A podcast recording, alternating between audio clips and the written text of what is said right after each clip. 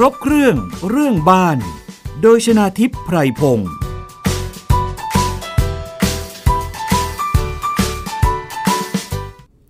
สวัสดีค่ะ คุณผู้ฟังคะขอต้อนรับเข้าสู่รายการครบเครื่องเรื่องบ้านนะคะ รับฟังกันได้ทางไทย PBS Podcast ค่ะ แล้วก็ฟังผ่านสถานีวิทยุ เสียงสื่อสารมวลชน มหาวิทยาลัยเชียงใหม่ และสถานีวิทยุ มหาวิทยาลัยมหาสารคามด้วยนะคะ และนอกจากนั้นสามารถที่จะดาวน์โหลดแอปพลิเคชันไทย PBS Radio ค่ะ ที่สามารถรับฟังโดยค้นหาพิมพ์ชื่อรายการครบเครื่องเรื่องบ้านได้เลย หรือท่านที่ใช้ iOS ก็ฟังผ่านพอดแคสต์ของ iOS และ Android นะคะ รวมไปถึงพอดแคสต์ Podbean แล้วก็ SoundCloud ได้เลยค่ะ วันนี้นะคะประเด็นที่เราจะพูดคุยกัน ในรายการครบเครื่องเรื่องบ้านค่ะ เป็นปัญหาที่ เรียกว่า จะว่าไกลตัวนักก็ไม่ไกล ใกล้ตัวนักก็ไม่ใกล้อ่าเป็นเรื่องอะไร ก็คือเรื่องของปัญหาดินใต้บ้านยุบเป็นโพรงทำให้น้ำขังมีกลิ่นเหม็น แก้ไขอย่างไร ซึ่งหลายคนเนี่ยอาจจะเคยเจอปัญหานี้ลองสังเกตไหมที่พักอาศัยของคุณ บางคอนโดมิเนียมเมื่อสร้างมาหลายปีนะคะทำไมใต้พื้นของชั้นหนึ่ง ถึงมีน้ำเอ่อขึ้นมา น้ำเอ่อยังไม่พอนะ ส่งกลิ่นเหม็นแล้วบางครั้งเนี่ยคือมีปัญหาท่อแตกด้วย เคยเห็นปัญหานี้ไหม แต่ถ้าคุณอยู่บ้านเดี่ยวหรือทาวน์เฮาส์อะลองสังเกตดีๆว่าใต้บ้านของคุณเนี่ยมีโพรงบ้างหรือเปล่า ซึ่งปีสองปีแรกอาจจะยังไม่เห็นใช่ไหมคะ แต่เมื่อพักอาศัยไปนานวันเข้าอาจจะเจอปัญหานี้ก็ได้ เพราะฉะนั้นเรามาฟังวิธีการแก้ไขปัญหา เพื่อ ตั้งรับมือไว้ก่อนดีกว่าค่ะ วันนี้นะคะ ดิฉันได้เรียนเชิญรองศาสตราจารย์อเนก สิริพนิชกรค่ะผู้อำนวยการสำนักวิจัยและบริการวิทยาศาสตร์และเทคโนโลยี มหาวิทยาลัยเทคโนโลยีพระจอมเกล้าธนบุรีนะคะ พูดคุยในรายการ สวัสดีค่ะ อาจารย์อเนกคะสวัสดีครับคุณน้ำครับค่ะ ก็ขอบคุณมากเลยค่ะสำหรับวันนี้นะคะที่อาจารย์ให้เกียรติเป็นวิทยากรในรายการนะคะ ปัญหาเรื่องดินยุบในฐานะที่อาจารย์เป็นวิศวกรเนี่ยเจอเจอปัญหานี้ บ่อยไหมคะอาจารย์จริงๆแล้วดินยุบนี่ถ้าเราถ้าเราพูดว่าดินยุบจริงๆแล้วดินยุบตลอดเวลานะครับค่ะสาเหตุเนื่องจากว่าอาจจะมีการเอ่อระดับน้ำที่สูญเสียไปนะครับ แล้วก็เอ่อเมื่อน้ำออกไปคราบของดินนี่ก็จะเหมือนแป้งออกไปครับแป้งแป้ง แป้งเวลาที่เรานวดแป้งนะครับค่ะถูกแป้งก็จะมีน้ำอยู่เพราะฉะนั้นพอนวดไปน้ำออกก็จะมีการสุดตัวแต่ทีนี้สิ่งที่ปรากฏก็คือมันดินมันยุบไปนะครับใน ลักษณะที่แตกต่างกันระหว่างยกตัวอย่างเช่นเอ่อตัวโครงสร้างนะครับ ที่ตั้งอยู่บนเสาเข็มนะครับเพราะฉะนั้นการทุกตัวของอาคาร ก็จะก็จะน้อยกว่านะครับในสค่ะภาพของเทียบกับดินที่เป็นถนนบ้างหรือเป็นทางเดินบ้างอะไรอย่างเงี้ยครับ เพราะฉะนั้นเนี่ยลักษณะที่มันยุบแตกต่างกันนี่ก็เป็นปัญหาสำคัญครับ ค่ะ ก็ก็เป็นลักษณะของการที่แล้วดินทุกตัวนะครับ ตามสภาพ ของเขาอยู่แล้วนะครับค่ะแต่ปัจจุบันนี้ก็ทุกตัวน้อยลงนะครับคุณน้ำเพราะว่าเอ่อเราไม่ค่อยอนุญาตให้สูบน้ำบาดาลนะครับสภาพดินก็จะสุดตัวน้อย แต่ว่าอะไรก็ตามดินสุดตัว สิ่งที่เราเห็นเห็นลักษณะของการสุดตัวและแตกแตกนะครับทำให้อุปกรณ์ท่อเทืออะไรแตกเนี่ยก็เป็นสาเหตุที่มันมีการยุบตัวที่แตกต่างกันระหว่างตัวสภาพดินเนี่ยนะครับค่ะซึ่งไม่ได้ตั้งอยู่บนโครงสร้างกับตัวอาคารที่ตั้งอยู่บนโครงสร้าง นะครับโดยเฉพาะในกรุงเทพมหานครนี่ก็อาคารส่วนใหญ่ที่จะตั้งอยู่บนเสาเข็มนะครับ ซึ่งเสาเข็มก็จะอย่างเป็นในดินชั้นดินที่แข็งแรงกว่านะครับค่ะอย่างบ้านขนาดเล็กก็อาจจะ 18 ถึง 21 เมตร ซึ่งตัวนั้นก็จะทำให้เกิดการทุกตัวน้อยกว่าครับ อืมค่ะ อาจารย์ที่อาจารย์บอกว่าดินมันซุดตัวตลอดเวลา แม้จะอยู่รอบๆตัวเราใช่ไหมคะ แต่ว่าครับเผอิญว่าถ้ามันอยู่ใต้อาคารเรา ซึ่งเจ้าของบ้านบางหลังก็อาจจะไม่ทราบ ถ้าเป็นบ้านเดี่ยว ที่ตั้งอยู่โดดๆเนี่ยหรือว่าบ้านยกพื้นสูงก็อาจจะพอเห็นชัด แต่ว่าถ้าอย่างเป็นคอนโดมิเนียม มีการก่อสร้างชั้นหนึ่งคือติดพื้นดินเลย สูงขึ้นไป หรือแม้แต่บ้านทาวน์เฮาส์ส่วนมากเนี่ยสังเกตไม่ค่อยจะชัด แบบเนี้ยกว่าจะมารู้ตัวอีกทีอ้าวใต้บ้านเป็นโพรง เป็นโพรงหลุมลึก แล้วก็มีน้ำเข้าไปท่วมขังแล้วอย่างเนี้ยค่ะ อาจารย์ จะครับวิเคราะห์สภาพดินหรือว่าดูคร่าว ๆได้ยังไงว่า บ้านเราเนี่ยมีโอกาสดินยุบใต้บ้านอาจารย์ ส่วนใหญ่จะเห็นเป็นเป็นเป็นร่องนะครับ อย่างตัวอย่างเช่นเอ่อปัจจุบันนี้เนี่ยเอ่อบ้านค่อนข้างดีหน่อยเนี่ยเขาจะทำในตัวอาคารเนี่ยนะครับ ตั้งอยู่บนเสาเข็มอย่างที่เรียนเนี่ยนะครับ เพราะฉะนั้นเนี่ยลักษณะมันตั้งอาคารอยู่เสาเข็มเพราะฉะนั้นพื้น พื้นนะครับไม่ว่าจะเป็นพื้นต้องเหล็กหรือพื้นหลอกกะที่เนี่ย ก็จะฝากไว้กับโครงสร้างอาคารดังนั้นเนี่ย ถ้าเราพูดกันเนี่ยปัจจุบันนี้เนี่ยอาคารที่เป็นชั้นหนึ่งจริงๆแล้วเนี่ย จะไม่มีการทุดตัวหรือทุดตัวน้อยเนื่องจากตั้งอยู่บนเสาเข็มนะครับค่ะส่วนที่ซุดตัวนี่ก็คือดินนะครับ ใต้ใต้พื้นข้างล่างนั้นเนี่ยนะครับ ซึ่งดินตัวเนี้ยมันก็จะซุดตัวไปตามสภาพธรรมชาติของการซุดตัวของดินค่ะครับเติมพื้นที่ในในออกกรุงเทพนะครับ เพราะฉะนั้น ถ้าเราสังเกตดูให้ดีเนี่ยรอบๆอาคารก็จะเห็นเป็นเป็นร่องนะครับ เป็นร่องหรืออาจจะลักษณะถ้าชุดตัวมากนะครับเป็นระยะเวลานานๆนี่ก็จะมีการแตกต่างกันระหว่างดินที่ชุดตัวกับตัวโครงสร้างอาคารนี้บางบางที่อาจจะไปถึงสามสิบเซนเนี่ยนะครับค่ะเป็นลักษณะเห็นชัดเจนเลยนะครับ อันนี้ก็จะปรากฏอยู่ในบ้านทั่วๆไปนะครับค่ะเพราะฉะนั้นในระยะหลังเองเนี่ยก็จะมีความพยายามที่จะดำเนินการเช่นใช้เสาเข็มนะครับ ตอก นะครับ แล้วก็เทเป็นถนนนะครับของของของตัวบ้านเนี่ยนะครับในบ้านที่อาจจะมีเอ่อผู้ผู้เจ้าของอาจจะมีรายได้มากสักหน่อยเนี่ยก็จะใช้ลักษณะของการทำพื้นถนนต่างๆในวางบนเสาเข็มอ๋อเพราะฉะนั้นมันก็จะซุดตัวไปพร้อมๆกับบ้าน ก็จะไม่เห็นอันนี้ลักษณะจะไม่เห็นนะครับค่ะแต่ส่วนใหญ่เนี่ยไม่ว่าจะเป็นบ้านจัดสรรหรือคอนโดมิเนียมเนี่ย ตัวถนนเองเนี่ยก็จะเลาดยางมะตอยไได้เทอาจารย์ ลงอะยางมะตอยลาดยางมะตอยก็จะวางบนดินโดยตรงเลยค่ะเพราะฉะนั้นตัวเขาเองก็จะซุดตัวไปนะครับ ตามตามตามตามตามธรรมชาติ อันนี้การซุดตัวนี้จะมากหรือน้อยก็ขึ้นอยู่กับว่าหนึ่งใช้ทำอะไร เช่นถ้าเป็นถนนเลยนะครับ มีรถสัญจรมากเนี่ย เอ่อก็จะมีเอ่อตัวน้ำหนักบรรทุกนะครับ ที่เกิดจากการใช้เนี่ยก็ทำให้การยุบยุบตัวของดินเนี่ยนะครับ หรือการซุดตัวนะครับ มี ปริมาณที่มากนะครับค่ะแต่ส่วนใหญ่แล้วเนี่ยการซุดตัวเนี่ยจะเกิดขึ้นนะครับ ในระยะเอ่อเวลารวดเร็วนะครับ เราเรียกอันนี้ว่าเป็น initial settlement เนี่ยนะครับ ประมาณสัก70%ของการซุดตัวทั้งหมดนะครับค่ะซึ่งอันนี้อาจจะเกิดภายในสักห้าปีนะครับ หลังจากห้าปีนี้ก็จะมีการซุดตัว แต่ว่าการซุดตัวนั้นก็จะน้อยลงนะครับ เนื่องจากว่ามวลดินเนี่ยมันจะมีลักษณะที่เอ่อแคบเข้าหากันแล้วนะครับค่ะแล้วก็ปริมาณน้ำที่อยู่ในระหว่างตัว บนดินนั้นก็จะหายไปนะครับเนื่องจากการซุดตัวในยามแรกอ๋อหมายความว่าอย่างนี้ครับครับ ค่ะ ถ้าอาคารเพิ่งสร้างใหม่ ๆ เนี่ย มวลดินมันก็จะซุดตัวเร็วในอัตราที่เร็วใช่ไหมคะอาจารย์ทำให้ช่คบเรารู้สึกว่า เอ๊ะทำไมตัวอาคารเรายังตั้งอยู่เหมือนเดิม แต่เอ่อถนนรอบตัวอาคารของเราเนี่ย มันต่างระดับกับตัวอาคารมากขึ้น แต่ว่าถ้าหลัง5ปีไปแล้วการซุดตัวจะสังเกตได้ช้าลงใช่ไหมคะอาจารย์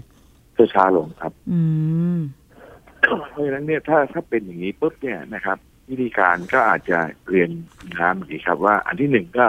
ทำให้ถนนเนี่ยอยู่บนโครงสร้างเลยนะครับโอ้แล้วอาก็จารจะย์ใช้เข็มเอาเข็มด้วยซึ่งอันนี้มันก็จะมีราคาแพงใช่ค่ะนะครับ หรือสองเนี่ยเราเราคิดว่ายังไงก็ตามเนี่ยมันสุดตัวอยู่แล้ว ดังนั้นเนี่ยก็อาจจะจำเป็นจะต้องเอ่อทำการปรับปรุงแก้ไขนะครับ ในบ้านขนาดเล็กเนี่ยเอ่อวิธีการเนี่ยอาจจะออกแบบลักษณะอย่างนี้ครับว่า เอ่อยกเหมือนใช้ใต้ถุนเล็กๆนะครับสักสามสิบเซนเนี่ยนะครับ ค่ะ ให้ลอยเลยนะครับ แล้วก็ลักษณะของช่องโล่งที่อยู่ด้านล่างเนี่ย หลายหลายบ้านก็ใช้ใช้กรอบเหล็กนะครับ แล้วก็ใส่ตะแกรงนะครับ ตะแกรงเล็กๆเนี่ยนะครับ ไม่ให้มีสัตว์เข้าไปใต้ถุนบ้านนะครับค่ะเพราะฉะนั้นตัวนี้เนี่ย เวลาที่ดินเขาซุดเนี่ย เราก็สามารถที่จะเติมดินเก่าเข้าไปได้นะครับอ๋อเพราะฉะนั้นเวลาที่เขาทำเนี่ยเขาอาจจะใช้ใช้กรวดโรยนะครับ มันก็จะสะอาดด้วยนะครับ ค่ะ ก็คือเพราะฉะนั้นยสกมมติว่าถ้าเกิดว่าไปครับ ใต้ถุนสูงเล็กน้อย ใช่ไหมคะ เล็กน้อยครับ แต่ว่าก็แล้วก็ใช้ตะแกรงกันรอบบ้านใช่เพื่อไม่ให้ใช่สัตว์เลื้อยใช่คลานเลื้อยเข้าไป ใช่ครับ แล้วก็โรยกรวดนะครับ เพื่อเพื่อเกิดอ่าลักษณะของเอ่อให้มันดูสะอาดตาด้วยนะครับ โรยกรวดอันนี้ใต้บ้านก็จะเลยใช่ไหมคะอาจารย์โรยกรวดใต้บ้านนะครับอืมเพราะฉะนั้นเนี่ยหลายบ้านเป็นอย่างนี้ปุ๊บเนี่ยก็จะก็จะทำให้เกิดความสวยงามนะครับ ประเด็นที่สองที่ถ้าเป็นบ้านใหม่เนี่ยนะครับเอ่อปัจจุบันนี้เนี่ยเวลาที่เราคำนวณออกแบบนะครับ ระบบท่อประปาในบ้านเนี่ยค่ะเออเรามักจะใช้ท่อน้ำดีเนี่ยนะครับ ขึ้นฝ้านึกออกไหมครับค่ะ ความหมายแต่ก่อนเนี่ยเราจะเราจะเอ่อเดินท่อเข้าไปในบ้านเนี่ยนะครับ แล้วก็จะเอาท่อมุดไปใต้ดินเนี่ยนะครับค่ะ แล้วก็ทำการเอ่อเจาะนะครับ แล้วก็เอาท่อน้ำดีเนี่ย ขึ้นไปบนพื้นนะครับ ปัจจุบันนี้การออกแบบก็เปลี่ยนแปลงไปแล้วค่ะเขาก็จะท่อน้ำดีเนี่ยลงที่ฝ้าโอ้เพราะพอลงที่ฝ้าเนี่ยการตรวจสอบก็จะง่ายกว่า ก็คือแทนที่จะเอาลงใต้ดินกันว่าถ้าสมมติว่าดินในบ้านดินใต้บ้านซุด มันจะไปทับท่อทำให้ท่อแตกอย่างนี้ใช่ไหมคะ ก็เลยใช่ครับยกท่อขึ้นไปบนเพดานซะ ใช่ครับใช่ครับ เพราะฉะนั้นตรงนี้ปุ๊บเนี่ยก็จะมีการเอ่อแตกเสียหายน้อย ถ้าเราสังเกตดูว่าคือชั้นบนเนี่ยนะครับยกเว้นการการรั่วซึมนะครับ ที่เกิดขึ้นกับไอตัว ชักโครกหรือหรือสุขภัณฑ์เนี่ยนะครับเราจะพบว่าท่อแตกข้างบนเนี่ยจะน้อย เนื่องจากว่าท่อเขาลอยอยู่นะครับค่ะเพราะฉะนั้นเนี่ยปัจจุบันนี้ก็เอ่อเลือกใช้วิธีการคำนวณออกแบบโดยการให้ท่อเนี่ยนะครับ ท่อน้ำดีเนี่ยขึ้นไปด้านบนนะครับ ค่ะทีนี้มันยังไงก็ตามมันก็ยังมีท่ออยู่ข้างล่างอยู่ดีนะก็คือรับท่อน้ำทิ้งท่อน้ำเสียใช่ครับใช่ครับไอ้ท่อพวกนี้ก็อาจจะเป็นท่อ PVC นะครับ หรือถ้าจะให้ดีหน่อยเนี่ย มันปัจจุบันนี้มันก็จะมีท่อโพล เออเอ่อลักษณะของโพลีเอทิลีนยนะครับค่ะเป็นเรียกว่า high density นะครับ หรือ H HDPE นะครับ ซึ่งท่อพวกเนี้ยมันจะเป็นท่อที่เอ่อลักษณะที่มีเนื้อของโพลียูสทีนนะครับ ที่ค่ะที่มีความแน่นมากนะครับ แล้วลักษณะก็จะแตกยากนะครับค่ะ มันจะจับดูแล้วจะนิ่มๆนะครับ มันจะไม่เหมือนกับท่อ PVC ซึ่งจับดูแล้วจะแข็งอืมท่อตัวนี้เนี่ย ถ้าเกิดว่าตัวข้อต่อหรืออะไรต่างๆมันหลุดเนี่ย มันก็จะแตกง่ายครับค่ะเพราะฉะนั้นปัจจุบันนี้ก็เอ่อเวลาที่เดินท่อข้างล่างก็จะไปใช้ท่อ HDPE หมดนะครับ ท่อ HDPE นะคะ ใช่ครับครับ HDPE ซึ่งเหมาะกับการเอ่อเดินท่อใต้ดินใต้อาคาร ใช่ครับ ใช่ครับ ใช่ครับอืม HDPE ครับค่ะท่อนี้ก็จะ เหมาะกับการเดินท่อใต้อาคารค่ะ ซึ่งมันจะถ้าให้ตัวครับยืดหยุ่นกว่าเหรอคะอาจารย์ให้ตัวครับเขาจะมีความหนาแน่นมากขึ้นนะครับ แล้วก็มีคุณสมบัติที่ดีนะครับ ในการที่จะป้องกันการแตกนะครับ ไม่จะต่างจากท่อ PVC ที่เราใช้อยู่ทั่วไปอ๋อค่ะ ไม่ควรใช้ท่อแต่ตัว HDPE ปัจจุบัน PVC นี้ก็จะก็จะมีเอ่อมาตรฐานผลิตภัณฑ์อุตสาหกรรมนะครับค่ะเอ่อถ้าผม หาเร็วๆเนี่ยก็จะพบว่าเป็นมก982 นะครับ ค่ะมก982 ซึ่งอันเนี้ยจะเป็นการเอ่อเครื่องบัตรของผลิตภัณฑ์นะครับ ที่ค่ะใช้ในเป็นอุปกรณ์ที่เรียกท่อนะครับ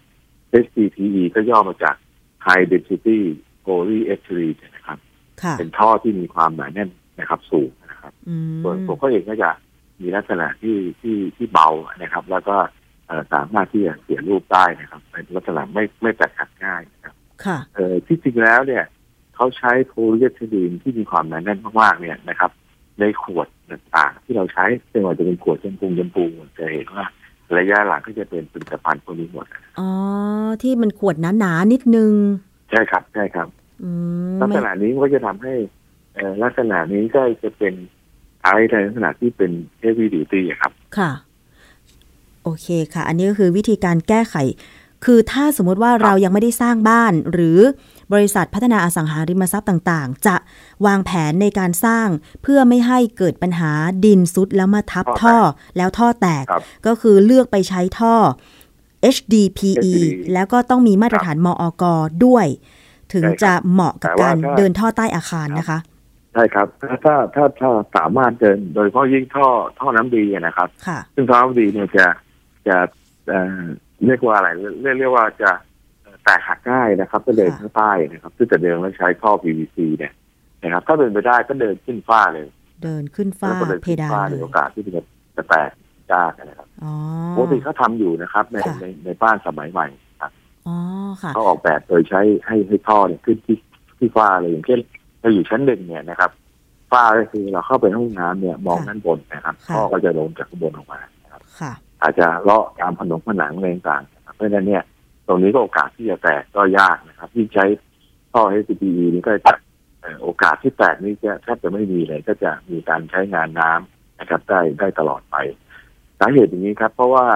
เอ่ออย่างพวกเราเวลาที่อยู่บ้านพักอาศัยเล็กๆกันนะครับค่ะเรามันจะใช้ปั๊มมานะครับ ในการสูบน้ำนะครับค่ะเพราะฉะนั้นถ้าเกิดว่ามีท่อแตกเนี่ย เราจะเห็นว่าปั๊มนี่จะทำงานตลอดใช่ เนื่องจากว่าบ้านขนาดเล็กสองชั้นสามชั้นเนี่ย จะเป็นลักษณะที่เป็นลายอัพนะครับ คือจะปั๊มน้ำนะครับ เอาน้ำเอาใช้ปั๊มมานะครับ สูบน้ำขึ้นไปข้างบนบนค่ะเพราะฉะนั้นเนี่ยถ้ามีมีท่อแตกปั๊บเนี่ย เราจะลำคาญแล้วเพราะว่าไอ้ปั๊มจะทำงานตลอดตลอดเวลาใช่ค่ะ ใช่ครับ อันนี้ก็คือวิธีการวางแผนเพื่อไม่ให้เกิดปัญหาดินยุบท่อแตกแต่แรกใต้อาคารใช่แต่แรกนะอาจารย์ ทีนี้มันก็แต่ว่าถ้าเราสมมติถามว่าเป็นครับแต่ว่า เฮ้ยบ้านเราท่อแตกแล้วเราพบว่ามันท่อแตกข้างล่างจริงเนี่ยค่ะนะครับ เดินใหม่ก็เดินขึ้นฝ้าเลยอืมนะครับรอตามผนังเจาะเข้าด้านในแล้วก็ลงฝ้าเลยครับค่ะอันนี้ก็จะช่วย หรือมิฉะนั้นก็เอ่อใช้ท่อให้ DPE นะครับ แล้วพยายามยกให้สูงแล้วก็เอาแคมป์นะครับเป็นล็อกตัวเขาเองไว้กับตัวอาคารนะครับ ซึ่งไม่สุดตัวนะครับค่ะลักษณะที่ดีเนี่ยอาจจะ ดูแล้วไม่สวยงาม อาจจะเลาะเข้าด้านข้างอาคารเนี่ยนะครับอ๋อจะไม่ไม่ไม่สวยงาม แต่ว่ามันก็จะช่วยในเรื่องความแตกหักนะครับค่ะของการที่จะทำให้น้ำประปารั่วนะครับ ซึ่งอันนี้ก็จะเสียสตางค์ด้วยนะครับค่ะแล้วก็จะรู้สึกลำคาญด้วยครับ แต่ว่าง่ายต่อการแก้ไขถ้าเกิดปัญหากับท่อน้ำใช่ใช่ใช่ใช่ครับใช่ครับอืมเพราะฉะนั้นเนี่ยเอออย่างที่ผมเรียนคุณน้ำหลายครั้งนะครับว่า บ้านไม่ว่าจะออกแบบดีใช้วัสดุดีก่อสร้างดีเนี่ยจำเป็นต้องมีการรักษานะครับค่ะเพราะฉะนั้นถ้าเกิดว่ามีการรักษาที่ที่ที่เราสามารถทำได้ง่ายเนี่ยก็จะเป็นประโยชน์นะครับ อันนี้เรียนเกือไปอย่างเช่นเอ่อปัจจุบันนี้ก็จะมีแพ็กเกจนะครับ ในการเป็นเอ่อท่อน้ำทิ้งเนี่ยนะครับค่ะแล้วก็ผ่านในตัวไอตัวอุปกรณ์เนี่ยนะครับ ซึ่งจะดักไขมันไว้นะครับค่ะเพราะฉะนั้นเนี่ยเมื่อดักไขมันได้ปั๊บเนี่ยก็จะสามารถที่จะเอ่อ ระบายน้ำจากบ้านเราเนี่ยครับเข้าสู่ระบบสาธารณะได้นะครับค่ะและนี่ก็จะทำให้เอ่อป้องกันในเรื่องของความสกปรกอะไรต่างๆด้วยนะครับถ้าช่วยกันก็จะเป็นประโยชน์ครับ อืมค่ะ อาจารย์คะทีนี้ถ้าเกิดว่าแต่แรกอาจจะไม่ได้วางแผนแบบที่อาจารย์บอกอะนะคะ แล้วเกิดปัญหาครับทีหลังโดยเฉพาะอาคารใหญ่อย่างเช่นคอนโดมิเนียมนะคะคือสร้างมาสัก 6 ปีแล้ว แล้วปรากฏครับน้ำมันเอ่ออยู่ๆแล้วก็ อยู่ๆน้ำมันเอ่อปรากฏว่าอืมใต้ใต้ชั้นหนึ่ง มันมีระยะห่างระหว่างพื้นกับดินมากขึ้นเรื่อยๆนะคะ แล้วสุดท้ายก็คือเกิดปัญหากับห้องเจ้าของร่วมที่อยู่ชั้นหนึ่ง อย่างเช่น น้ำเอ่อกดชักโครกไม่ลงอันเนี้ย คือปัญหามันมาจากดินยุบตัวแล้วไปทับท่อใช่ไหมคะอาจารย์ มันมีหลายสาเหตุนะครับบางทีเป็นเรื่องท่ออากาศไหมนะครับ อันนี้ก็เป็นไปได้หรือว่าค่ะ ลักษณะของการออกแบบอาคารสูงเนี่ย มักจะมีไอ้ไอ้ไอ้ลักษณะของการรวมท่อเนื่องจากว่าท่อมันจำนวนมากอะนะครับค่ะที่จะเอ่อระบายสิ่งปฏิกูลไปได้ตรงนี้เนี่ย ถ้ามันไปแท็กที่ตรงไหนเนี่ยนะครับ แล้วก็อาจจะทำให้เกิดการการติดขัดนะครับ ในการชักโครกไม่ลงหรืออะไรต่างค่ะๆน้ำที่เอ่อนี่ก็ปกติแล้ว ถ้าน้ำมันไหลลงมาข้างล่างอะนะครับ แล้วก็เข้าสู่บ่อบำบัดเนี่ยค่ะไม่น่ามีน้ำเบอร์นะครับ ไม่น่ามีน้ำเบออืร์มเพราะฉะนั้นเนี่ย อันนี้ต้องหาสาเหตุแล้วว่าเกิดจากอะไรนะครับ ค่ะ อาจารย์แต่ทีนี้ว่านะครับครับ ระยะห่างของพื้นชั้นหนึ่งกับดินเนี่ยนะคะ มันห่างกันครับมากขึ้นจน จนกระทั่งน้ำมันเอ่อเนี่ยก็แสดงว่าน้ำมันเข้าไปใต้โพรงนั้นแล้ว ถูกไหมคะ ทีนี้จะดูได้ยังไงว่าปกติมาจากไหนค่ะ จะดูได้ยังไงว่าปกติท่อมันแตกหรือไม่แตกอาจารย์ ปกติดีครับเอ่อน้ำที่เราเรียกว่า water table นะครับไหนก็ระดับน้ำใต้ดินเนี่ยนะครับค่ะในกรุงเทพมหานครเนี่ยผมว่า ถ้าเอาให้น้ำเยอะๆเลยเนี่ยขุดลงไปสักสามสิบห้าสิบเซนถึงจะเจอน้ำนะครับค่ะเพราะฉะนั้นเนี่ยถ้าถ้าน้ำมันอยู่ที่ตัวตัวผิวเลยเนี่ยนะครับ อันที่หนึ่งก็คือว่าเอ่อมีฝนตกไหมนะครับ แล้วน้ำมันไปไหลคลองแล้วก็เอ่อเดรนไม่ได้ระบายไม่ได้นะครับ ค่ะ หรือน้ำนั้นมาจากตรงไหนเนี่ยจะต้องหานะครับอืมโดยปกติก็ ไม่น่ามีน้ำเอ่อนะครับ โดยโดยสภาพปกติถ้าไม่มีฝนตกนะครับค่ะ เพราะฉะนั้นถ้ามีน้ำเอ่อเมื่อไหร่ก็ต้องต้องต้องเช็คให้สงสัยไว้ก่อนใช่เอ๊ะท่อแตกใช่ใต้ตึกหรือเปล่า ใช่ใช่ครับ หรือว่าน้ำเอ่อที่จริงแล้วในระบบอาคารสูงเนี่ยนอกจากท่อที่เป็นท่อระบายนะครับ ที่เป็นระบายจากสะพานแล้วเนี่ย มันจะมี riser อันหนึ่งที่รับน้ำนะครับ จากน้ำฝนเนี่ยค่ะหรือคนที่ล้างระเบียงหรืออะไรต่างๆเนี่ยพวกนี้ก็จะเป็นลักษณะของท่อในแนวดิ่งนะครับ ที่ค่ะลงมาข้างล่างนะครับ เพราะฉะนั้นถ้าเกิดว่ามันไม่สามารถผลักลงไปนะครับ ในบ่อพักน้ำอะไรต่างๆได้เนี่ยมันก็จะเอ่อเกิดน้ำนองขึ้น เพราะฉะนั้นต้องหาให้ได้ว่า น้ำที่ว่าเนี่ยเนี่ยในคอนโดมิเนียมตรงนั้นเนี่ยมันเกิดจากอะไรนะครับ อืมค่ะ ทีนี้ถ้าทราบแล้วว่ามันเกิดจากปัญหาดินทรุดใต้ตึกอย่างเงี้ยอาจารย์ การแก้ไขปัญหามันยากไหมปัญหาก็ต้องดูว่ามันมันดินทรุดแล้วทำให้ท่อแตก หรือทำให้ fitting มันหลุด ค่ะ ก็ต้องกลับไปแก้ที่ตรงนั้นนะครับ จะแก้ยังไงดีอาจารย์ ก็โอ้ต้องต้องต้องหาว่าตำแหน่งไหนก็เปลี่ยนท่อเปลี่ยน fitting นะครับ แล้วก็ทำให้น้ำตรงนั้นเนี่ย มันไหลลงไปสู่ที่มันควรจะเป็นนะครับอืมเพราะฉะนั้นโดยปกติแล้วเนี่ย อาคารคอนโดมิเนียมเนี่ยมันก็จะมีเอ่อระบบบำบัดน้ำเสียนะครับ แล้วก็เอ่อ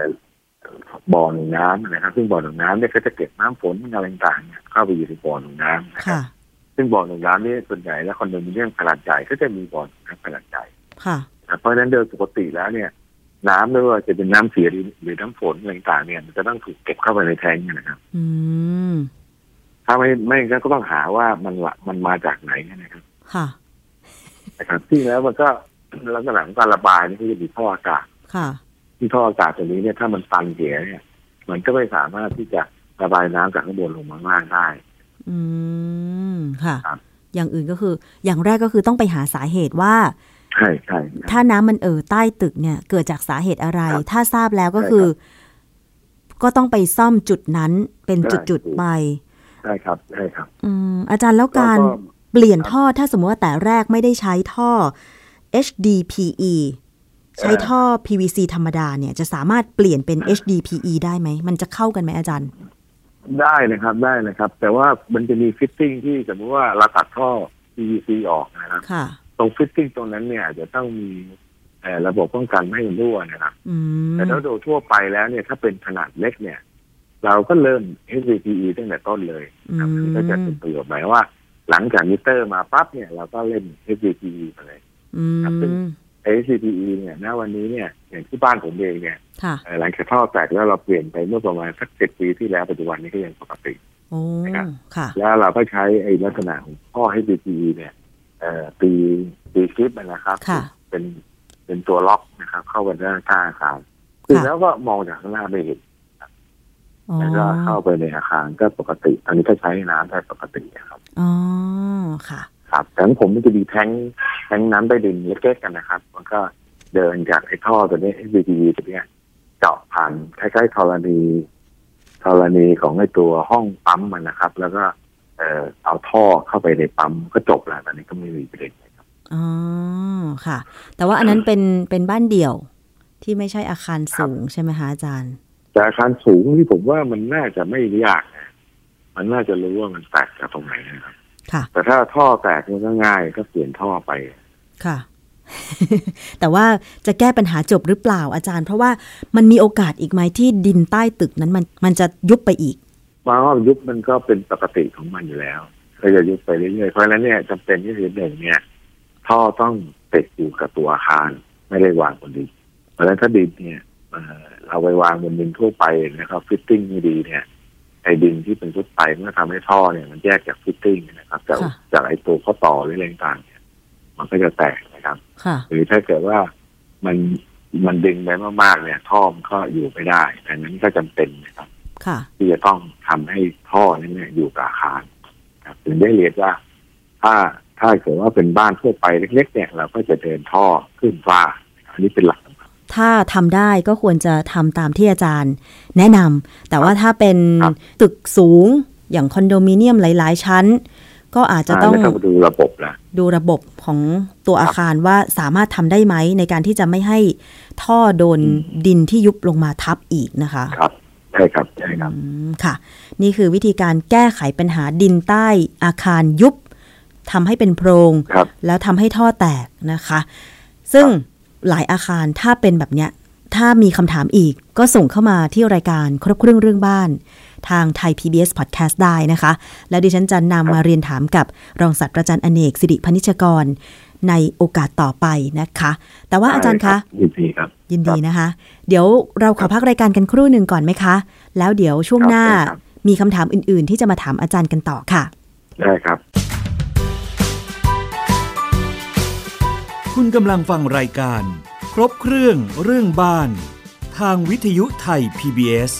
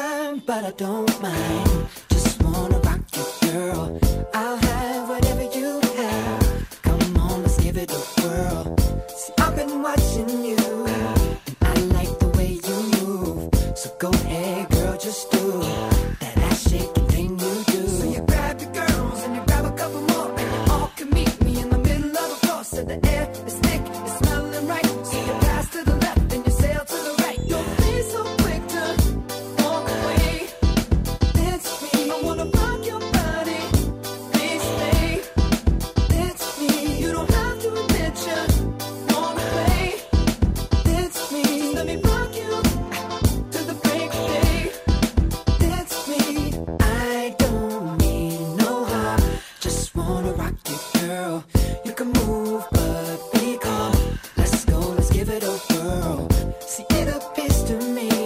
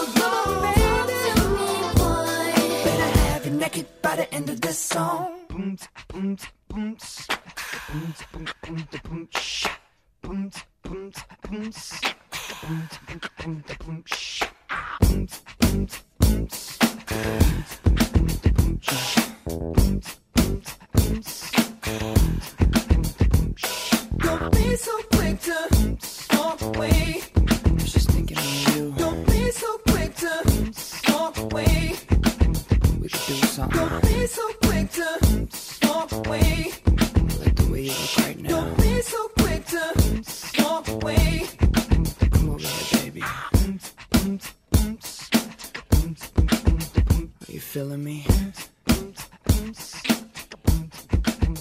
Let's do something. Let's make a bet. Cause I, I better have you naked by the end of this song.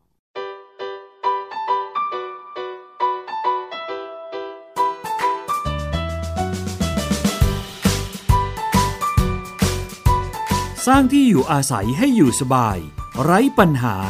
รวมทุกเรื่องของอาคารไว้ในรายการ ครบเครื่องเรื่องบ้าน โดยชนาทิพย์ไพรพงศ์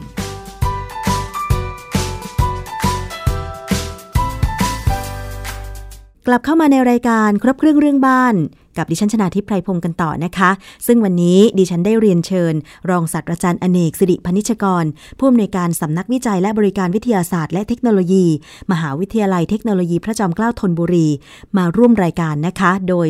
ช่วงแรกนั้นเราพูดคุยเกี่ยวกับเรื่องของดินใต้บ้านยุบเป็นโพรงทำให้น้ำขัง บางครั้งก็มีกลิ่นเหม็น แก้ไขปัญหาอย่างไรนะคะ อาจารย์ก็ได้ตอบคำถามกันไปแล้ว แต่ว่าในช่วงนี้ค่ะ เราพูดคุยกันต่อในหลาย ๆ ประเด็นนะคะ โดยเฉพาะประเด็นเกี่ยวข้องกับอาคารสาธารณะ ซึ่ง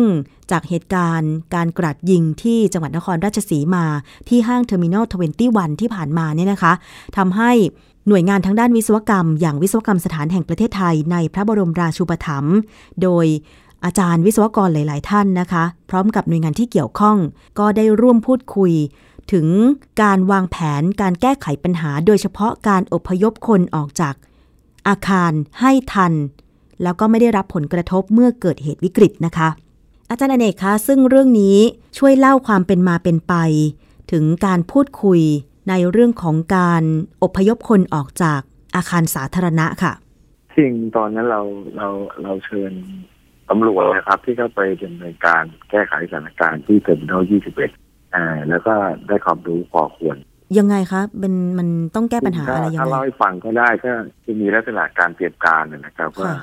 เอ่อในในตัว Terminal ตรงนี้เนี่ยเมื่อเกิดเรื่องปั๊บเนี่ยค่ะนะครับผู้ที่บัญชาการเหตุการณ์เนี่ยจะต้องแยกพื้นที่ออกมาเป็นสามส่วนอ๋อส่วนที่หนึ่งนี่คือส่วนซึ่งเป็นส่วนปฏิบัติการความหมายคือว่ามีเฉพาะเจ้าหน้าที่ค่ะที่เกี่ยวข้องกับความมั่นคงนะครับค่ะเป็นทางตำรวจที่อยู่ตรงนั้นนะครับ ส่วนที่สองก็เป็นโซน supporting หมายความว่าเป็นพวกเป็นพวกหมอนะครับ พยาบาลแล้วก็เอ่ออาสาสมัครนะครับค่ะอาสาสมัครป้องกันภัยนะครับสามนี่ก็เป็นเอ่อบริเวณอื่นๆที่อาจจะปลอดภัย เพราะฉะนั้นเนี่ยเอ่อสิ่งที่เกิดขึ้นในขณะที่เกิดขึ้นเรื่องเนี่ยเอ่อการแบ่งโซนพื้นที่เนี่ยเอ่อทำยากนะครับ เพราะว่าเราไม่เคยมาทำมันก่อนนะครับค่ะสองก็คือในเรื่องของการการช่วยเหลือนะครับในเหตุการณ์ที่จะ ต้องแก้ปัญหาก็แก้ไป ค่ะ แต่สมมุติว่าถ้าครั้งนั้นเนี่ยมีเหตุการณ์ที่ที่รุนแรงนะครับ แล้วมีผู้บาดเจ็บจำนวนมากเนี่ยค่ะผมเข้าใจว่าอาจจะต้องจัดการในเรื่องของสถานพยาบาลนะครับ ว่าโรงพยาบาลขนาดไหนเนี่ยจะรับผู้ป่วยในระดับไหนนะครับ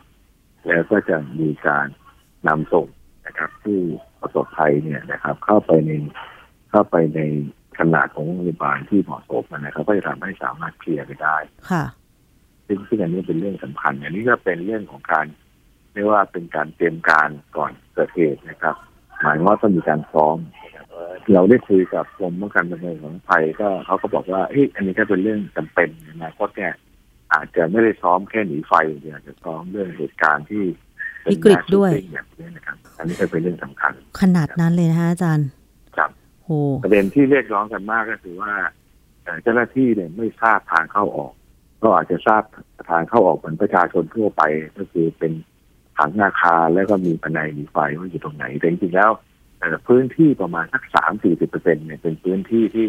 ประชาชนทั่วไปไม่ทราบ เช่นเป็นพื้นที่ที่อ่าของส่งมานะครับ ที่ตัวด้านหลังของอาคารแล้วก็เอาของนั่งลำเรือเข้าไปไปขายในพื้นที่เอ่อค่ะของพราซ่านะครับค่ะวันเนี้ยคนทั่วไปไม่ทราบ แล้วก็เรื่องของขนาดของของโครงสร้างเช่นเสาอะค่ะดูแล้วใหญ่แต่จริงๆแล้วเสามันเป็นเสาหลอกนะครับ เสาข้างในเล็กนิดเดียวอะไรเงี้ยอืมเจ้าหน้าที่ก็กังวลว่าถ้าเกิดว่าทราบมาก่อนว่าเสาตัวนี้เป็นเสาหลอกเนี่ยก็จะไม่ไปไม่ไปหลบนะครับไม่ไปหลบหลังเสาต้นนั้นอันนี้ก็เป็นรายละเอียดเล็กๆน้อยๆแต่ว่าฟังแล้วก็ถือว่าเป็นโอกาสดีที่จะมานั่งเตรียมการค่ะ แล้วก็วางแผนที่จะแบบดำเนินการสำหรับตึกสาธารณะยังไงบ้างคะอาจารย์ ก็จริงๆแล้วก็ในที่สุดแล้วเนี่ยณวันนี้เนี่ยนะครับ มันก็จะมีเรื่องกฎกระทรวงนะครับ ที่ที่เราบังคับให้เจ้าของอาคารนะนะครับค่ะจำเป็นจะต้องเออมีแบบสร้างจริงนะครับภาษาอังกฤษเรียกว่า as built drawing หมายว่า as built ก็คือเหมือนที่เราสร้าง drawing ก็คือแบบคค่ะวามหมายคือว่าเป็นแบบสร้างจริงนะครับ เก็บไว้ที่ตัวอาคารค่ะ แล้วก็เจ้าหน้าที่ท้องถิ่นนะครับ ซึ่งอันนี้เป็นกฎหมายเมื่อประมาณเมษายนปี61ค่ะแต่นี่อาคารที่สร้างก่อนหน้านั้นเนี่ยไม่มีกฎหมายตรงนี้อยู่ เพราะฉะนั้นถ้าเกิดว่ามันมีกฎหมายเพิ่มเติมไปว่า เป็นแผนที่สำหรับการเข้าออกอาคาร เพื่อช่วยเหลือในเหตุการณ์สำคัญสำคัญเนี่ยนะครับ อันนี้ก็จะเป็นประโยชน์มากครับแต่อันนี้อืมแบบหรือผังอันนี้ต้องไม่ไม่ไม่ไม่เปิดเผยนะครับ เพราะว่าถ้าเปิดเผยมันก็เป็นอันตรายค่ะถูกไหมครับ หรืออย่างความรู้ที่เราได้มาเนี่ยเราก็พบว่าสมมติว่าถ้าเกิดเหตุลักษณะของการยิงแบบเนี้ยจริงแล้วใน NFPA ซึ่งเป็น National Federation ของอเมริกานะครับ ที่เกี่ยวข้องกับ intelligence เนี่ยเขาบอกว่าห้ามห้ามไปดึกไฟลามอืมเพราะพอดึงไฟลามปั๊บเนี่ยคนจะวิ่งหนีไปทางช่องบันไดหนีไฟ ซึ่งคนร้ายเนี่ย สามารถที่จะเลือกกินได้เลยตอนนั้นวิธีการเนี่ยเขาก็ต้องบอกว่าถ้าเกิดเหตุแล้วเนี่ย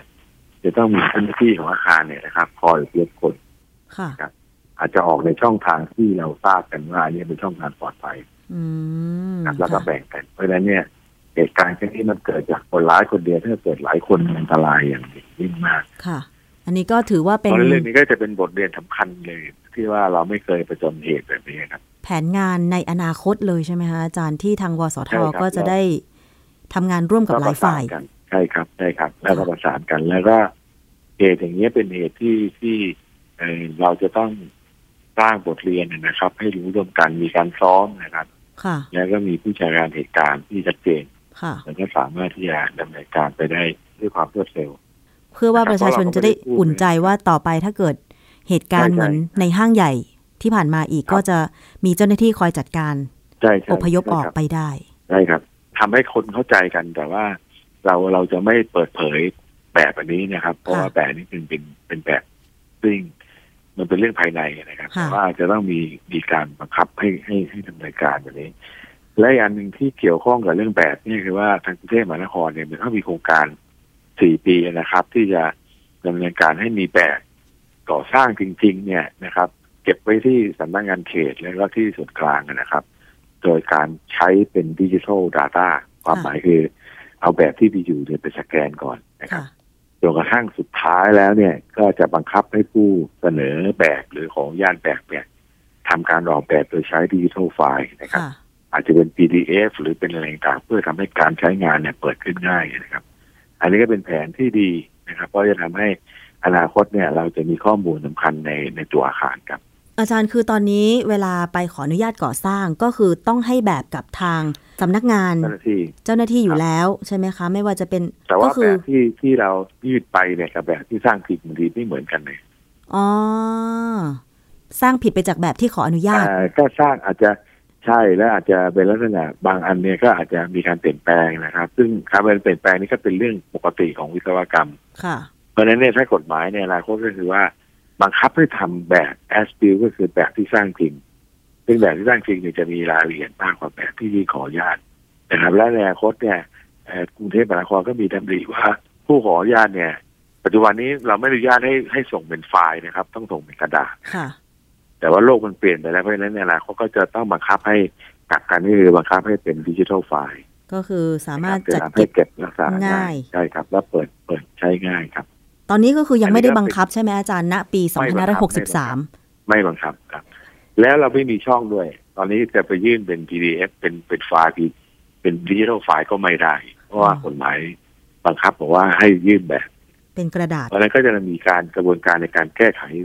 กฎกระทรวงนะครับในค่ะการเลื่อนยื่นขออนุญาตแต่ว่ากรทมเนี่ยเขาเริ่มถ่ายแบบเดิมเนี่ยเก็บเป็นดิจิทัลไฟล์ไว้ครับเขาเริ่มมาปีกว่าสองปีแล้วครับค่ะ แต่จะเริ่มบังคับที่กรุงเทพก่อนใช่ไหมในต่างจังหวัดยังใช่ไหมฮะอาจารย์ หรือว่าบังคับใช้ทั่วประเทศจริงแล้วถ้าถ้าบังคับมันก็จะอนุญาตให้ให้ขอเป็นดิจิทัลไฟล์ได้ทั่วประเทศอืมนะครับ แต่ว่าหน่วยงานอื่น อย่างเช่นหน่วยงานท้องถิ่นเนี่ยนะครับโดยเฉพาะไกลๆเนี่ยก็คงจะบังคับยากกันเพราะว่าอาจจะไม่มีทั้งไม้ทั้งมือครับแต่ว่าแต่ว่าต่อไปก็จะเป็นอย่างนี้ยเป็นดิจิทัลไฟล์มากขึ้นไปเลยครับ ค่ะ ที่จริงแล้วเรื่องนี้ไม่ได้เกี่ยวกับ Terminal 21 นะครับ มันก็ค่ะทำอยู่แล้วนะครับค่ะเพียงแต่ว่า วันนั้นเองที่ที่เกิดเหตุเนี่ย เราพวกเราที่เป็นวิศวกรก็มีความเห็นว่าเฮ้ยถ้าเรามีข้อมูลสำคัญให้เจ้าหน้าที่เนี่ยนะครับ แล้วก็ไม่ให้คนร้ายทราบเนี่ย เราสามารถที่จะระงับเหตุได้ได้ได้ดีขึ้นเร็วขึ้นครับ ค่ะ เกิดเหตุการณ์ก็ต้องมาถอดบทเรียนทำให้ทราบว่าข้อบกพร่องมีอะไรบ้าง แล้วถึงจะนำมาทำเป็นแผนจัดการแก้ไขปัญหาในอนาคตได้ต่อไปนะคะอาจารย์ จริงก็ไม่ไม่ใช่ข้อบกพร่องเพียงแต่ว่าเรามีข้อมูลไม่เพียงพอสำหรับเจ้าหน้าที่นะครับค่ะ ซึ่งอันนี้ อันนี้เจ้าหน้าที่ไปบางบางท่านก็ไม่ได้อยู่ที่จังหวัดนั้นเนี่ยนะครับ ค่ะ แล้วก็ไม่เคยไปมาก่อนเลยนะครับ พอเข้าไปปั๊บเนี่ย แม้แต่เราเองเข้าไปสถานที่บางแห่งเนี่ย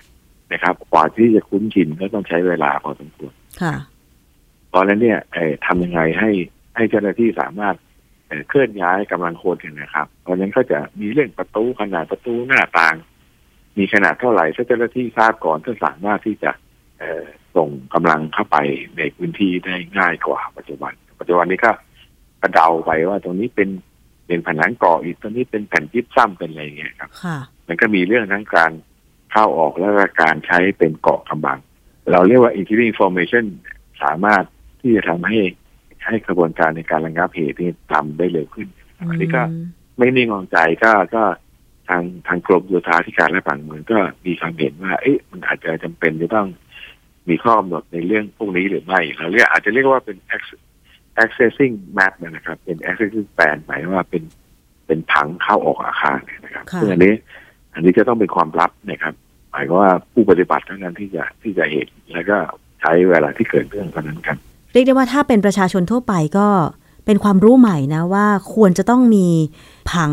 เอ่อที่ผมสร้างจริงผมเยนประชาชนครับเรียนประชาชนทั่วไปอย่างนี้ครับ ว่าเวลาที่พวกเราเข้าไปในสถานที่ที่เราไม่คุ้นเคยเนี่ยค่ะสิ่งแรกที่สุดเลยคือต้องต้องหาป้ายที่เรียกว่าเป็นป้าย exit นะครับไปทางออก ใช่ใช่ใช่ถ้าเวลาเกิดฉุกเฉินตงแล้วนี้เราป็นควรจะไปทางไหนออกครับถูกต้องใช่ครับ แล้วก็ปฏิบัติตามนะครับ ตามสัญญาณตามอะไรต่างๆนะครับ ที่เกิดขึ้นเช่นไฟไหม้เนี่ยก็ต้อง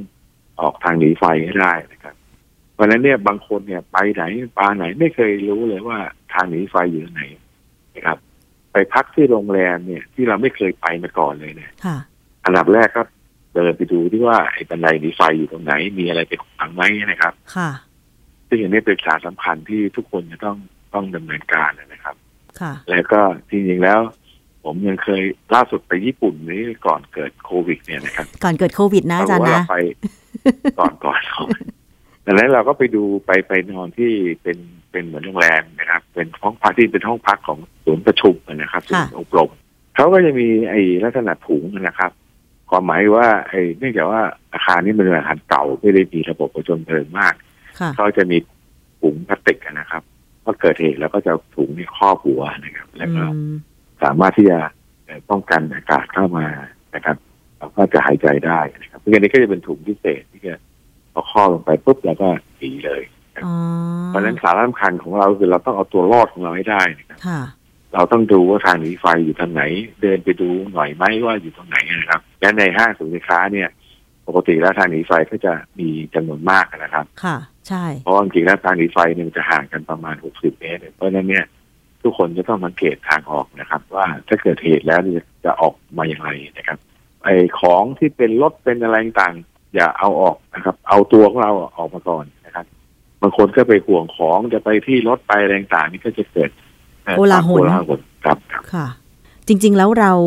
เคยพูดในรายการหลาย ๆ ตอนเหมือนกันเกี่ยวกับเรื่องของอาคารสาธารณะอาคารขนาดใหญ่โดยเฉพาะเรื่องของระบบระบบดับเพลิง ระบบการหนีไฟจะหนียังไง บางคนก็เคยซ้อมมาด้วยนะอาจารย์ แต่ตอนซ้อมกับเกิดเหตุการณ์จริงเนี่ยสภาพมันต่างกันนะคะ อาจารย์ อย่าว่าครับแต่ใช่ครับเหตุฉุกเฉินอย่างเช่นที่ Terminal 21ที่โคราชเลยอาจารย์ แค่มีควันไฟเกิดขึ้นในอาคาร ก็ตกใจแล้วอาจารย์ ถึงแม้ว่ายังไม่ครับเกิดเปลวเพลิงนะทำให้หลายคนก็ตกใจแล้วหรือแม้ว่า ไม่ใช่ไฟไหม้ที่อาคารของเรา ไฟไหม้ที่อาคารข้างๆ เรายังตกใจเลยอาจารย์ว่ามันเกิดอะไรขึ้นแล้วเราจะทำยังไง มันจะลามมาบ้านเราไหมเนี่ยคือความต่างกันของเหตุการณ์จริงกับการซ้อม เพราะฉะนั้นเนี่ยอย่างที่อาจารย์อเนกบอกเลยค่ะว่า ไปเข้าอาคารไหนก็ตาม ไปขึ้นไปตึกไหนก็ตาม ก็ต้องสังเกตทางออกไว้ก่อนเผื่อเหตุฉุกเฉินจะได้วิ่งใช่ครับไปหาทางออกได้โดยเร็วนะคะ ใช่ครับหรือแม้แต่บ้านบ้านที่เราพักอาศัยเนี่ยส่วนใหญ่คุณน้ำทราบเลยครับว่าผู้ที่เสียชีวิตจากเพลิงไหม้เนี่ย ส่วนใหญ่เป็นคนในบ้านเนี่ยนะครับ ใช่ อาจจะมีมีเหล็กดัดมีอะไรต่างๆเพราะฉะนั้นต้องซ้อมนะครับค่ะต้องซ้อมแล้วก็มีเหล็กดัดเอ่อทักช่องสองช่องเนี่ยนะครับ ซึ่งมีกุญแจและสามารถปลดล็อกได้นะครับ แล้วก็ค่ะออกมานอกอาคาร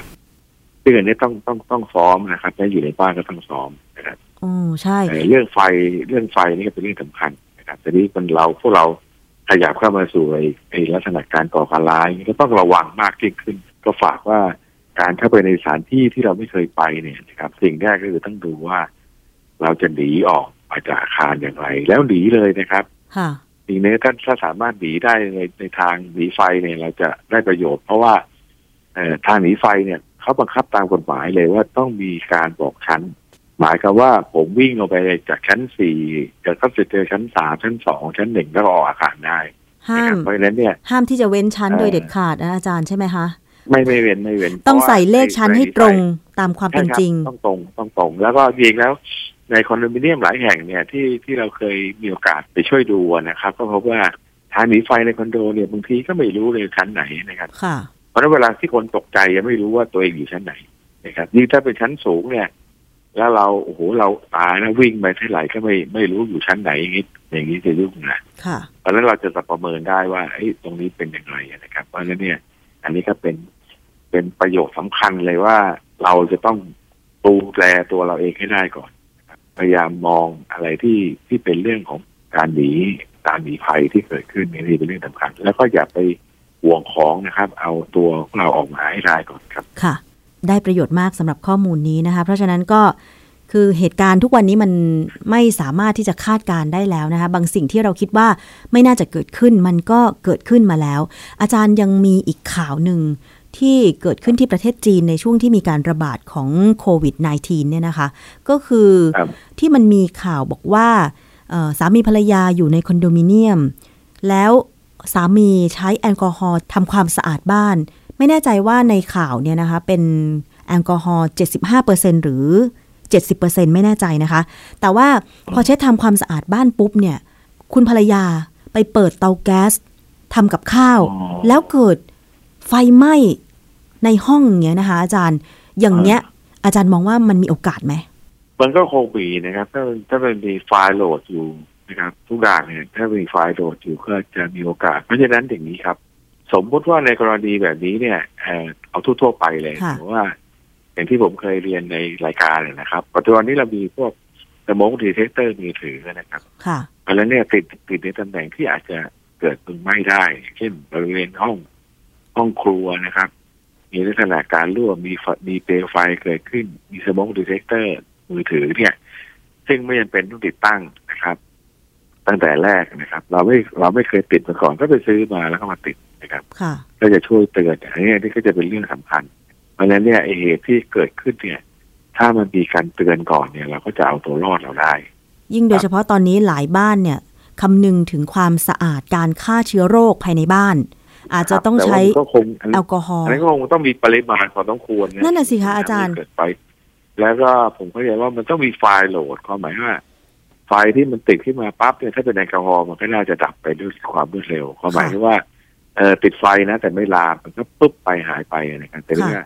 เอ่อในห้องอาจจะมีไฟล์โหลดอย่างอื่นไหมมีกระดงกระดาษมีอะไรเนี่ยครับ เพราะฉะนั้นเนี่ยเอ่อถ้าถ้าเราคิดว่าในในบ้านเราเนี่ย ตรงไหนที่จะเป็นภาระที่ทำให้เกิดไฟกระแสเอ้ยมีมีมีเปลวไฟหรือมีอะไรต่างๆแล้วทำให้เกิดลุกไหม้ขนาดแรงเนี่ยค่ะก็เก็บนะครับ เก็บลักษณะเอ่อลักษณะให้มันเป็นระเบียบเรียบร้อยนะครับอืมอันนี้ก็จะช่วยได้ครับ เพราะฉะนั้นก็ก็ตั้งอยู่ในความไม่ประมาทนี่แหละคือสิ่งที่ไม่คาดคิดว่าจะเกิดขึ้นก็เกิดขึ้นนะคะว่าแอลกอฮอล์เช็ดทำความสะอาดฆ่าเชื้อโรคเนี่ยจะสามารถทำให้เกิดไฟไหม้ในห้องคอนโดได้อย่างไร ซึ่งมันเรื่องอาจจะยังก็คงไม่เคยเกิดในคงเป็ไทนยไฟเปลวไฟขึ้นมา แล้วปรากฏว่าไฟนั้นไปติดนะครับ กับไฟล์โหลดนะครับ ไปติดกับผ้าไปติดกับอะไรที่มันติดไฟง่ายนะครับ ค่ะแล้วก็จับไม่ทันเพราะฉะนั้นพวกนี้ก็ ก็เป็นเรื่องที่ต้องต้องระวังนะครับ เพราะฉะนั้นเอ่อดับเพลิงมือถือคุณจะมีไหมที่บ้านก็น่าจะมีนะครับหรือในในบ้านจัดสรรเนี่ยนิตินิติก็อาจจะติดตั้งในดับเพลิงมือถือนะครับไปที่เสาไฟฟ้าเป็นระยะระยะไปเกิดเกิดเพลิงไหม้ก็เอ่อหยิบฉวยที่พวกนี้มาดับไฟก็ช่วยกันระงับเหตุได้ก่อนนี่คือเป็นประโยชน์แล้วมีการซ้อมนะครับ ผมก็เรียนว่ากระบวนการซ้อมนี่เป็นเรื่องที่จำเป็นนะครับ แต่ค่ะพวกเราไม่ค่อยได้ซ้อมกัน ไม่ค่อยได้ใส่ใจมากนัก ยิ่งตอนนี้นะคะ อาจารย์อากาศมันแห้งด้วยนะคะสำหรับในช่วงเดือนมีนาคม ไฟป่าก็เกิดครับขึ้นง่าย เพราะฉะนั้นเนี่ยข่าวเรื่องของไฟไหม้อาคาร มีไม่เว้นแต่ละวันเลยสำหรับในกรุงเทพและในประเทศไทยนะคะ อาจารย์ ครับ วันนี้ต้องขอบพระคุณมากเลยค่ะ รองศาสตราจารย์อเนกสิริพนิชกร นะคะผู้อำนวยการสำนักวิจัยและบริการวิทยาศาสตร์ และเทคโนโลยี มหาวิทยาลัยเทคโนโลยีพระจอมเกล้าธนบุรีนะคะ ที่กรุณาร่วมรายการเป็นวิทยากรวันนี้ ทั้งเรื่องของการแก้ไขปัญหาดินใต้บ้านยุบเป็นโพรงนะคะ รวมไปถึงปัญหาอื่นๆ โดยเฉพาะปัญหาที่อาจจะทำให้เราไปใช้อาคารสาธารณะแล้ว เวลาเกิดเหตุฉุกเฉินนะคะ เหตุวิกฤตต่างๆ แล้ว จะทำให้เรานั้นสามารถหนีภัยออกมาจากตัวอาคารนั้นได้นะคะ อาจารย์คะถ้ามีประเด็นอื่น ๆนะคะ ที่คิดว่าเป็นประโยชน์ในด้านวิศวกรรมขอเรินเชิญ อาจารย์มาร่วมรายการครบเครื่องเรื่องบ้านอีกนะคะ ได้ครับยินดีครับคุณน้ำครับค่ะขอบพระคุณสำหรับวันนี้ค่ะ ครับยินดีครับ สวัสดีครับ ค่ะ สวัสดีค่ะ และนี่ก็คือรายการครบเครื่องเรื่องบ้านกับดิฉันชนาทิพไพรพงศ์นะคะ ขอบคุณสำหรับการติดตามรับฟังทางไทย PBS Podcast ค่ะ ไปติดตาม Facebook ของเรานะคะ facebook.com/thaipbsradiofan กดไลค์กดแชร์ ข้อมูลต่างๆ ให้เพื่อนๆของคุณได้ทราบด้วยค่ะ แล้วในบางครั้งของรายการครบเครื่องเรื่องบ้านเนี่ยก็มีคำถามเพื่อให้คุณผู้ฟังนั้น ได้ตอบคำถามและก็จะมีหนังสือนะคะ ที่เขียนโดยวิทยากรหลาย ๆ ท่านนะคะ เพื่อที่จะมอบให้สำหรับผู้ที่ตอบคำถามกันเข้ามาค่ะ ไปติดตามที่ Facebook ไทย PBS Podcast ได้เลยนะคะ วันนี้เวลาของรายการหมดลงแล้วค่ะ ดิฉันชนะทิพไพรพงศ์ต้องลาไปก่อน สวัสดีค่ะ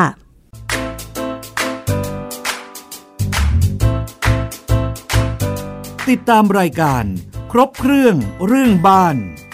ฟังย้อนหลังได้ที่ แอปพลิเคชันไทย PBS Radio และ Facebook ไทย PBS Radio Fan